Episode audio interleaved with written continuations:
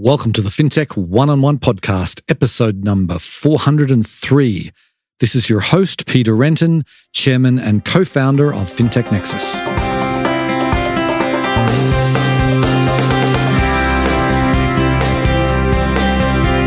Before we get started, I want to talk about our boutique all meetings event, Dealmakers East, happening at the Ritz Carlton South Beach on February 7th and 8th.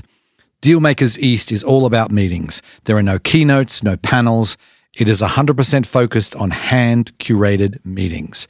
Whether you are looking to meet fintech CEOs, bankers, or investors, we have you covered.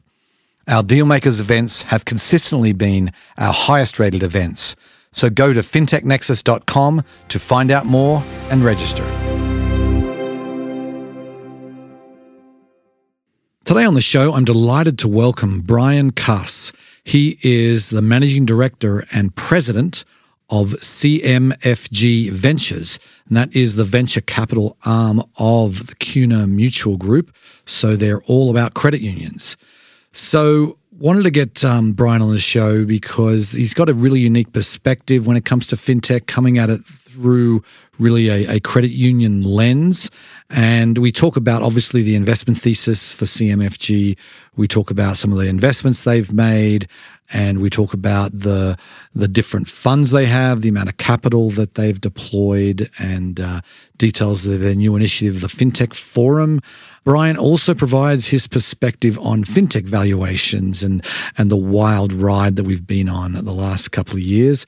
He talks about the challenges for the credit union industry and uh, what his vision for the future is, and much more. It was a fascinating discussion. Hope you enjoy the show. Welcome to the podcast, Brian. Peter, great to be here today. Okay, well, let's kick it off by giving the listeners a little bit of background about yourself. Tell us, tell us some of the the highlights of your career to date.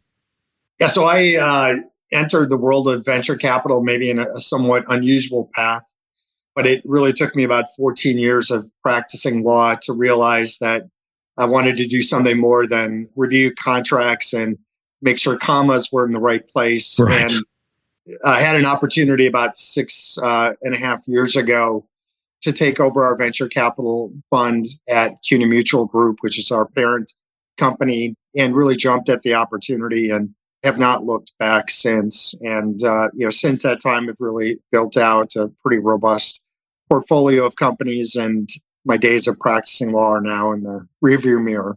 Tell us a little bit about how CMFG Ventures kind of came to be. Were you did you take over from somebody, or were you the founding kind of leader there?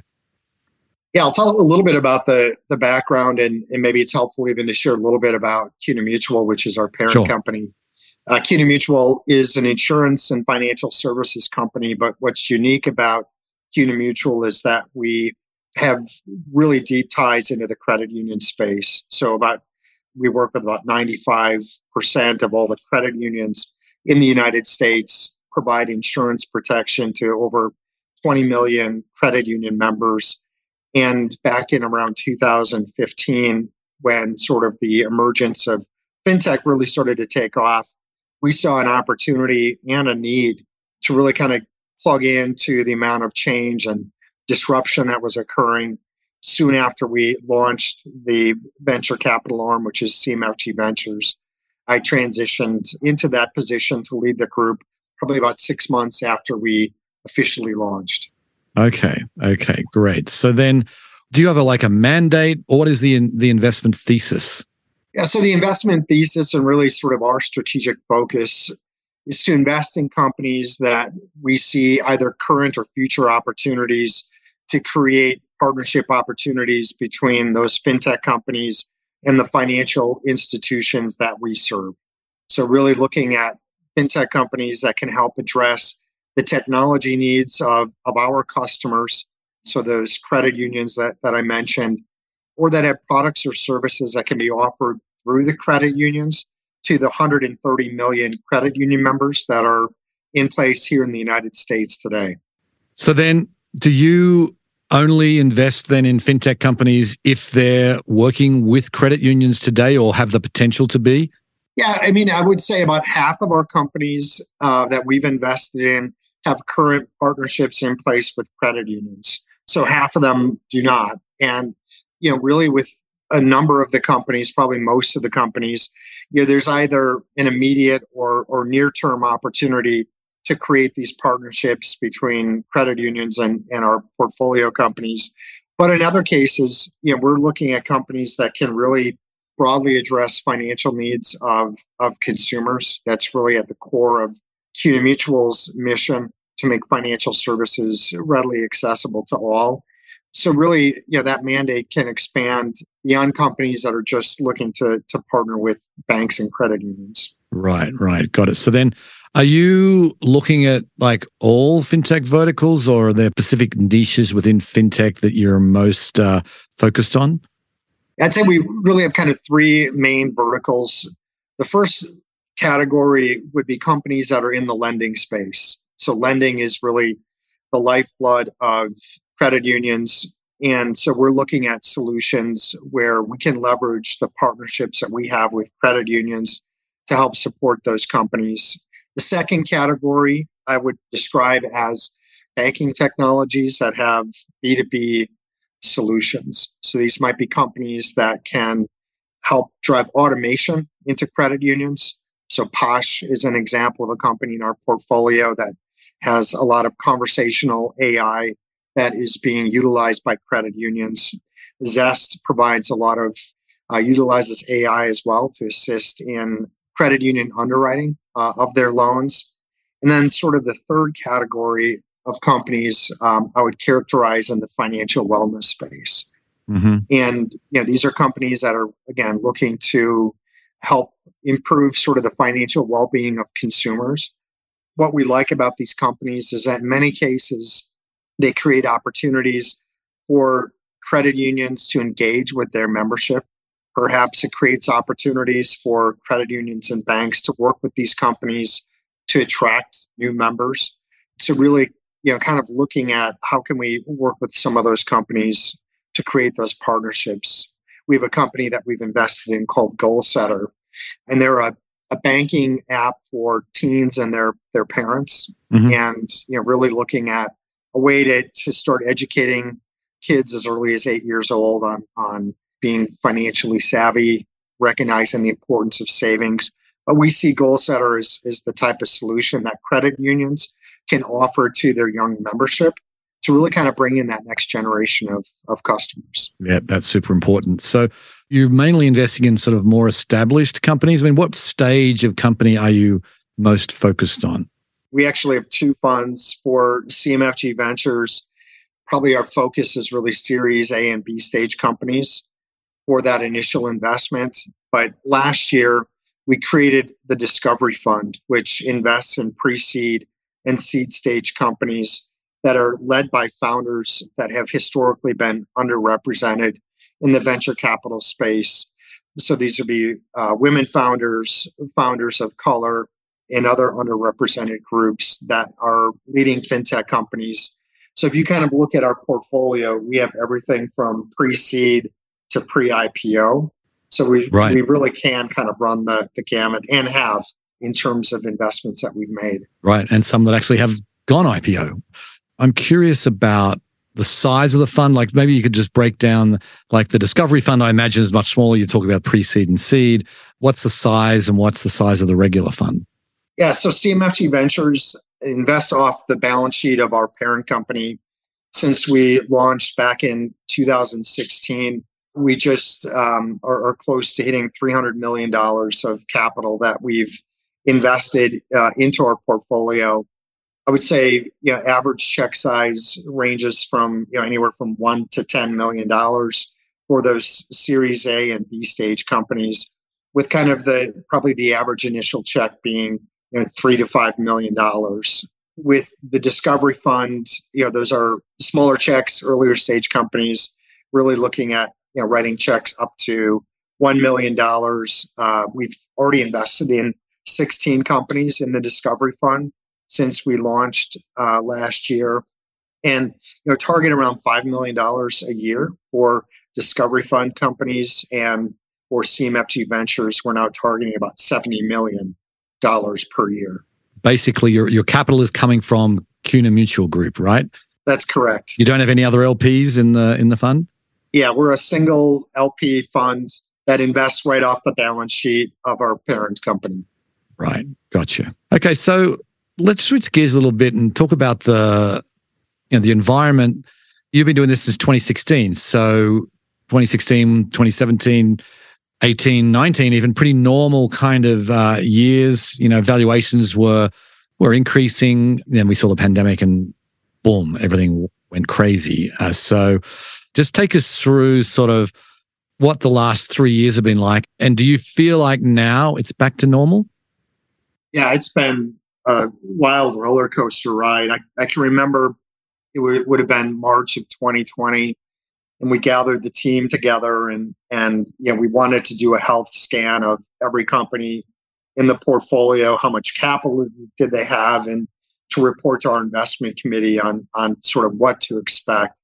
None of us would have expected that you know what would happen over the next you know 12 to 18 months um, with the amount of capital that our portfolio companies were able to raise and then obviously you know the valuations of, of companies in this space you know really accelerated. And I, I, don't know that anyone would have predicted that when in the early days of the pandemic we kind of thought things might go the other way where capital right. would would dry up. And so we were counting the months of runway for each of the companies in the portfolio. I mean i think when you look ahead to where we're at today yeah it really is has been sort of a, a you know, if you think about a pendulum swinging, you know, we probably swung very far to one direction in 2021 in terms of the amount of capital being deployed, you know, valuations, you know, going through the roof. Now you go to kind of, you know, the second half of this year. I wouldn't say the capital is like seized, and and I mean there certainly are deals that are getting done, but it's much much harder for companies. I think looking to raise capital it's taking a longer period of time. And you know valuations are, are really coming down probably to where you know realistically uh, should be you know relative to kind of the the stage and growth of the company. So we're probably entering more of a, a normal period with the exception of we're just not seeing maybe as many funds deploying capital right now. Right did you deploy capital all the way through? Did you kind of jump on some of the you know, the valuations that you might have, you know, in 2019 you would have paused and said, "There's no way we're doing that." But tell us a little bit about what you did. We do think that there are a lot of great companies out there that are very worthy of, of venture capital funding, and you know now, you know, as an investor, you know, it's great to kind of see more normalized valuations, and so we've continue to deploy capital. And we're also looking at our existing portfolio companies. So, you know, many companies today are, are really looking to, you know, the inside investors to, to raise some bridge capital to get them through this period. So it's really been a combination of, you know, those two things. We've we've added, you know, probably six or seven new companies to CMFG Ventures, you know, probably eight or nine new companies in the Discovery Fund. So we've been very active increasing the size of the portfolio. I think we'll end the year very close to deploying the $70 million of capital that, that we've targeted. So, yeah, we continue to still be active and think there are some good opportunities out there. So have you like changed your or did you change your due diligence process, you know, during the crazy days where hundreds of millions of dollars were being raised, seems like every week there was a there was another company. From your seat, did you kind of have to take at least on a timeline basis, you had to take a shortcut because deals were getting done so quickly, I imagine. So what what was that like compared to what it is like now? Is now the time where you can, you know, take as much time as you did in 2019? Yeah, I would say probably you could almost take more time today. Um, right. You know, the number of companies that we talk to who are raising capital that at least assert having an oversubscribed round but lack a lead investor is sort of more the norm. Right. So we certainly can take time on the diligence front. Contrast that to 2021. I, I would say we remain diligent in terms of if we weren't able to do the level of diligence required to get comfortable with a company, you know, we were not investing. What we saw even with companies in our portfolio is, yeah, they could sometimes, you know, raise a deal in a matter of of weeks, and, and a lot of times, you know, those investors were taking the entirety of the round, so we weren't even, you know, a lot of the existing investors did not uh, have an opportunity to participate. I wouldn't say the pendulum has swung back to the middle here, but in, in terms of the speed at which deals and velocity at which deals are getting done. But you know, as an investor, it's nice where we have time now to to actually kind of do the proper diligence on these companies. Right. I want to ask about the fintech forum you guys have. Tell us a little bit about the CMFG Ventures Fintech Forum. You know, really, we're brainstorming last year in terms of now that we've built out a very significant and kind of broad portfolio of companies. You know, our mission really is to to enable credit unions to remain relevant and to stay competitive with all the change that's going on. So we had to find an opportunity to create an environment to bring fintechs and credit unions together, a place where they can collaborate. In many cases, a, a place that provides a forum for credit unions to learn about fintech companies, what some of the trends are, and how credit unions can leverage those trends to their advantage. So we created the FinTech Forum. It's a community, again, that's purpose is to bring fintechs and credit unions together. We do that through a series of webinars, demos. We'll be launching actually a, an online platform where we can post content, videos, uh, enable credit unions to connect with other credit unions. And since we launched uh, just just under a year ago, we've already added 2,200 members to that community, primarily executives and senior leaders from credit unions, leaders from fintech companies, and then others in the industry. So we'll have our, our last webinar of the year looking at sort of what, what are the top credit union fintech trends for for this year and what to expect in 2023. And we're proud about, you know, just the size and, and really sort of the interest that both fintechs and credit unions have demonstrated to kind of work together. Right, right. Okay, so I want to talk about credit unions specifically for a minute because they're obviously huge numbers of people that have as their primary financial institution is a credit union and What's your feeling of the state of play in credit unions today, and how have they how have they fared the last couple of years? There are credit unions across the full spectrum when we look at sort of the steps that they've taken to kind of adapt their businesses to all the technological changes that have been really introduced into financial services over the last decade. We have some credit unions that are, are really on the leading edge of things Many, though, that are just starting to kind of dip their toe into the water of partnering with fintech companies. And you know, what I tell credit unions is, uh, you know, I, I look at sort of these major technology shifts as really presenting probably the greatest threat and also the greatest opportunity for credit unions. You know, when you look at the credit union industry as a whole, their technology budget is about $6.2 billion. That's for the entire wow. industry. Not as much as Chase.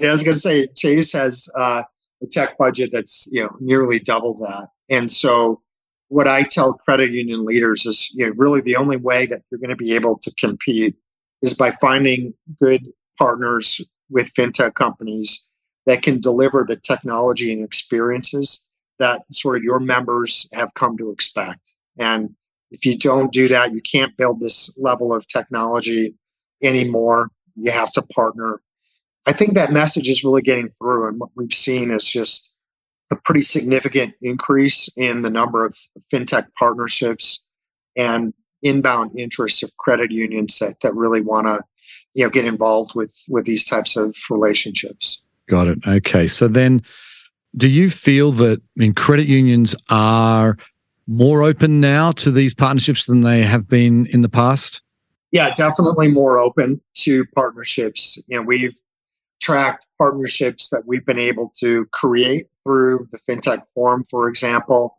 Yeah, we've now created, helped create several hundred, actually several thousand uh, partnerships between companies in our portfolio, for example, and and credit unions. So we know that that those types of relationships are becoming more common.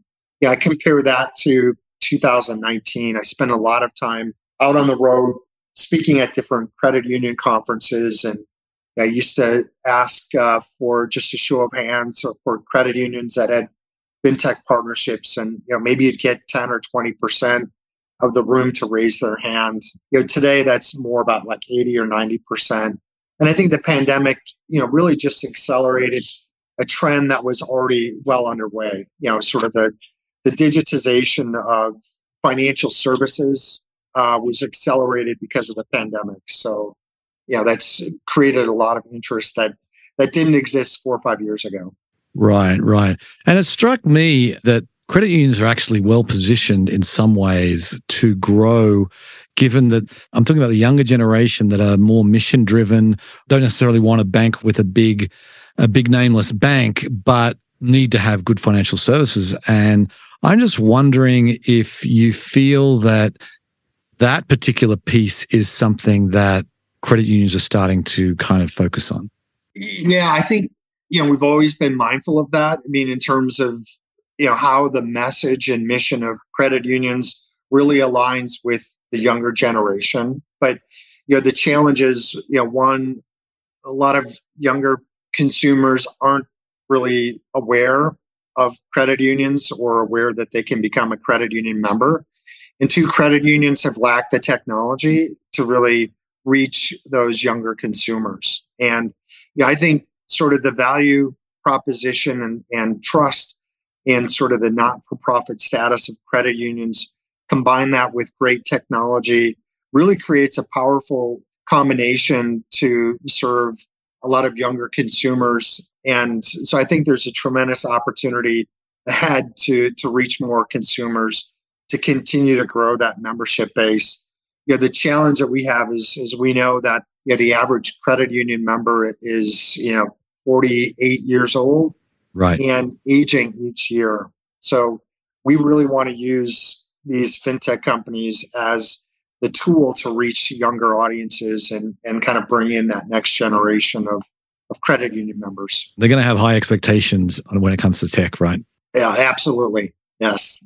And I mean, the thing is, it doesn't have to be a spectacular. Um, we are just talking about this uh, just this morning. Like, you don't have to have the absolute best app, but you've got to have a good enough app that's even maybe slightly better than good enough to keep people happy. So it doesn't have to be brilliant. That's exactly right. And I think there are a lot of credit unions out there that are not even quite to the level of offering the kind of those basic services. And so, know, we keep encouraging those credit unions to, you know, to really look to these types of partnerships. And, you know, the other thing that we're doing within CUNA Mutual, like, you know, we're really looking at how do we deliver a lot of these solutions into the credit union market. So we've also acquired about seven or eight fintech companies during the same period of time where we've invested in you know, over 50 companies through the portfolio. And you know, let's deliver some integrated end-to-end solutions that we can take into credit unions to kind of help them grow to deliver better digital services to their members and make it as easy as possible to integrate those solutions into those credit unions. And that's been a huge focus you know, for the organization over the last few years. So you're saying you actually acquire a fintech outright and then roll it out to your members or to the mutual members? Okay. Right. So our team, we both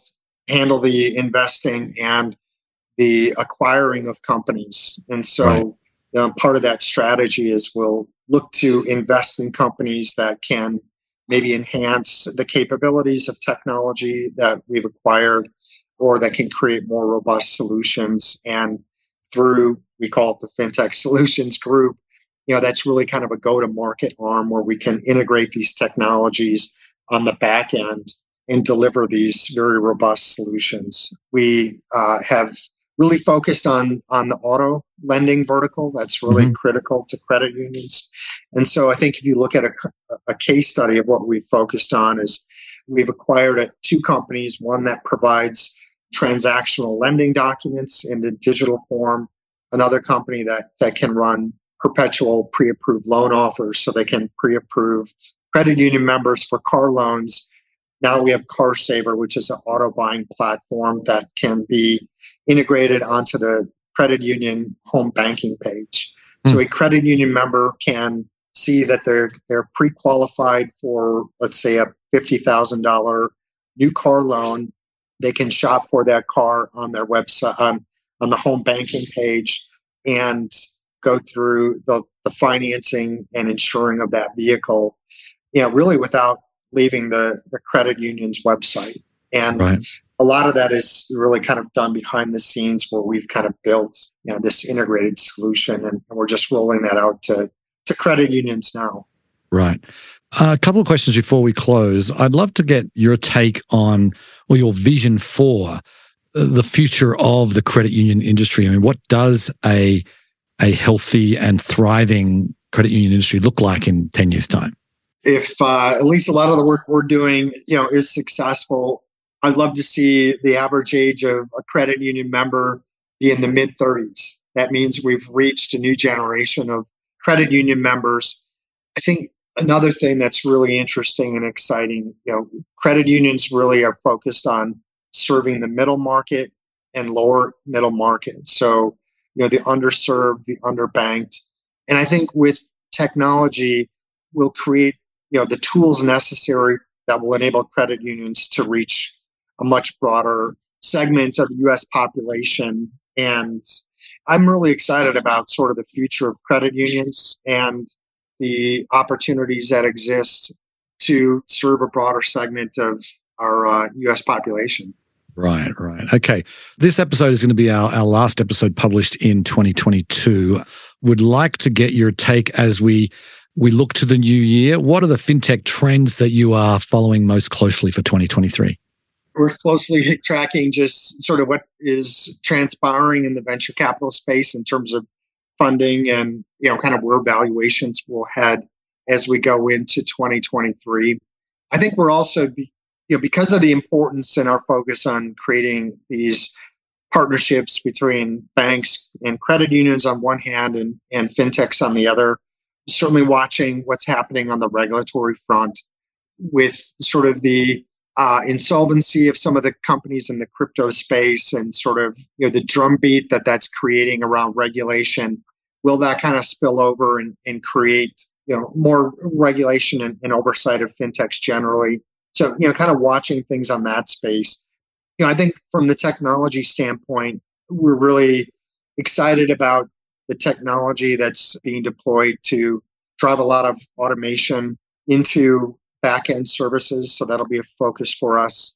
And i think there's tremendous opportunities in the blockchain space as that technology to help on that front and to kind of level the playing field for smaller financial institutions to be in a better position to compete with some of the very large banks because it will drive down in the next five ten years a lot of the costs that have really hindered the smaller financial institutions and the us market so those are all the things that that you know we're certainly closely watching and um, again, I think pretty excited about overall. It is going to be exciting to see what transpires next year and beyond. Very much appreciate you coming on the show today. Thank you, Peter. Well, that was our last episode of 2022. We'll be taking a couple of weeks off now. And before we close down the year, a couple of things. If you haven't done so already, please leave a review on the podcast platform of your choice. I would very much appreciate that. And finally, I just want to say thank you. Thank you for listening. Would like to wish all the listeners a happy holidays. Hope you have a restful and enjoyable time this holiday season. And we'll be back in 2023 with uh, some fantastic interviews on tap. Enjoy.